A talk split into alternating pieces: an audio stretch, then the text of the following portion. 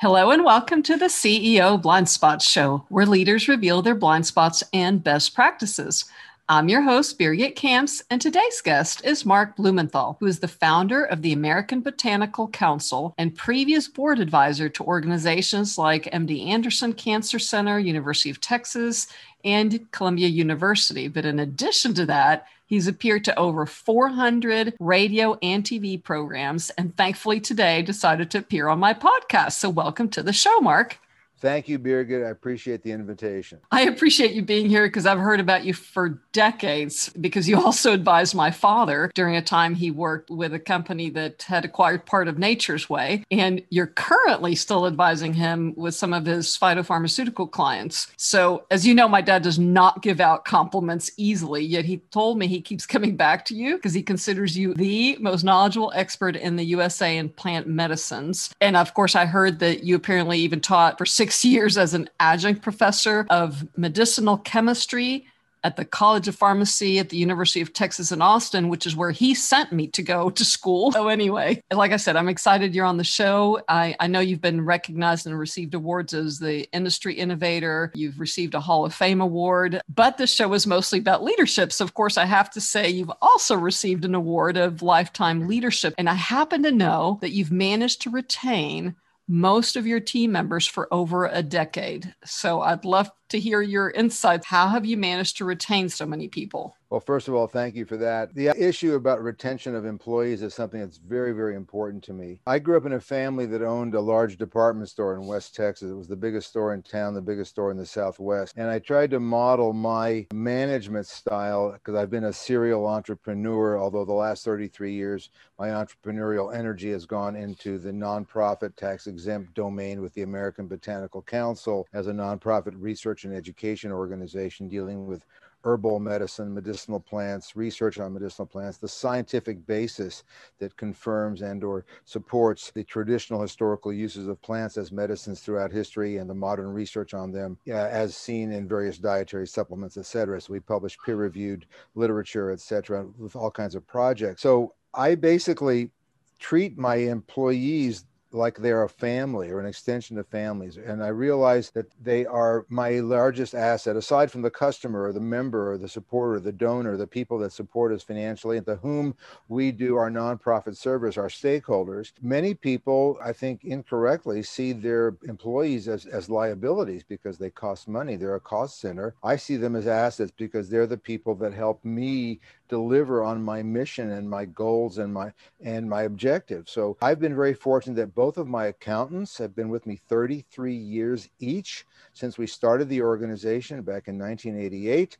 Uh, my special projects manager has been with me almost 27 years. He deals mm-hmm. with, the, with the website. My uh, IT guy, who's a contractor, he has other clients. We're his primary client, and one of his first has been with me 31 years. And I have other people who average uh, 10, 12, 13, 14, 17 years with me. So I'm extremely grateful for these people who've dedicated their lives to the mission of the organization and have made the opportunity you mentioned all these awards I've received those are really given to the organization in a sense because they they go to the people who support me and support the, the, the mission of the organization it couldn't be possible without their help yeah. And since COVID and since a lot of team members are used to working remotely, there's a new term that I'm hearing a lot now, which is the great resignation. So there's yes. a lot of people concerned about keeping their team right. members. What did you do during COVID times and how did you navigate through that? Well, in March of 2020, when it became clear that we had to cancel a big event that we had planned for a year at a major natural food show that we go to every year and have a lot of activities at, that has 80,000 people. It's in Anaheim. It's the largest natural foods show, and the herb and vitamin industry is part of that or a subset of that. When we realized that was happening, and this is right at the beginning of the lockdowns and the work from home and all that kind of stuff, and it was all new to everybody, I had meetings with my employees, and I said the first goal of the organization from now on is helping support your health and the health of your family. So, number one goal of the mm-hmm. organization, mm-hmm. and as me as manager and my leadership team, I have five people on a leadership team, was to help in any way possible that's appropriate us to support the health and, and the robust health, the vibrant health of our team members and of, of their families by extension, because that's what who they're interested in. Secondly, it was to continue delivering on the mission of the organization and our, our deliverables and provide benefit to our stakeholders. And the third option and maintain the organization's integrity financially and otherwise. And we have and that and we came out very well for the year. But one of the other things that, that, i committed ourselves to is we have to come up with some way to not just give people what they expect from us what our publications our periodicals all of our program benefits. We have to come up with something new and different and and beneficial as an extra bonus for people who are needing something. It became apparent three or four months into the pandemic that it was going to continue, and we had to figure out we have to give people more, and we can't charge them for it. We have to give it to them free as part of our delivery of our mission, being relevant and being relevant to their lives. And so we started a series of webinars, and we were, we did like 18 or 20 webinars. We're still doing them. They're all free. We have people from 35 countries dialing in those on those webinars, and so far we've had over 50,000 views of those webinars. So we're really grateful that that idea of just to give something more really has paid off for it. Wow. Well, thank you for sharing that. And now I can see how you received some of those awards. And a lot of leaders feel lonely, they feel frustrated, they want to quit because they feel like leadership is so hard. And it sounds like you've done quite well. So I'm wondering, did you ever struggle as a leader? I actually I was a class president in grade school. I was student council president as a junior in high school. I was president of various clubs in high school while I had two paper routes at four or five o'clock in the morning. I've always been the, the type A's are too mellow for me. Okay, well I'm just kidding, of course, but I do believe in being as mellow as possible. But I've I've always been maybe blessed or maybe gifted or maybe just grateful for the fact that I have been given certain leadership qualities that my friends and colleagues and peers have recognized. And I take that as actually, to be frank, I, I don't take that as something that I own. I don't consider that really as part of me. I consider that a form of energy that comes through me if I'm available to it. And I have a certain stewardship responsibility to steward it and use it wisely and humanely and for the best benefit of all, all concerned. So I consider it it's on loan. Yes. But I am curious if possibly one of your blind spots was succession planning. And I can say this because you have it listed publicly. You're 75 years old and you're now looking for an executive director. Is that still the case? I'll be 75 in September, so I'm two little less shy of 75 as we as we record this. And my board for many years has been asking for succession planning. And let's be clear, I'm the founder and executive director of the organization. So right. the board, the board are people that I helped invite in to help me manage the organization, help me deal with governance. Not so much management because we're a staff managed, a staff driven organization, not a board driven organization as far as the actual day to day management, etc. We're very transparent with the board. We send monthly unaudited financial financial statements. We're very open and transparent about that.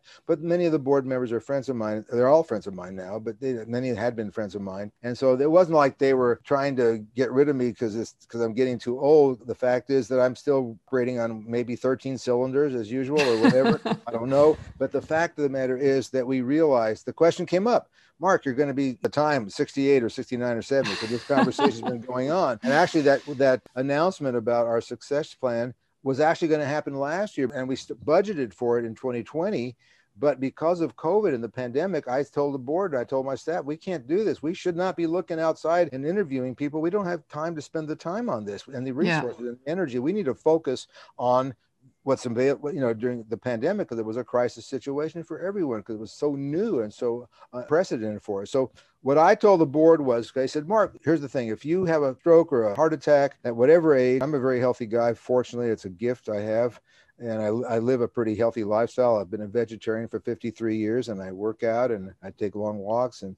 meditate mm. and do a lot of things to help maintain and improve my health. And I got great genes from my parents and all of that. But they said, Mark, anything can happen. A brick can fall out of a building and hit you on the head. Who knows? If it, if you have get incapacitated or die, do you want us to just close this down and sell it off? Because we own a beautiful 160 year old home on two and a half acres in East Austin with herb gardens. So we have physical assets. And I said, or do you want us to keep going? I said, I wanted to keep going. They said, well, we need to do a succession plan. I said, tell you what, I'll go along with all of that as long as we cleave off the ion and make it a success plan. Mm. So I have been reporting to the board for a number of years in quarterly board reports with, about our success plan and our success planning because the idea is about our success for the organization. And we've announced in April of 2021 that we're seeking, that we've hired a search firm. We're seeking qualified candidates who are interested in the mission of the organization to be considered for candidacy for the executive director position. That's the good news. We're investing in the future of the organization.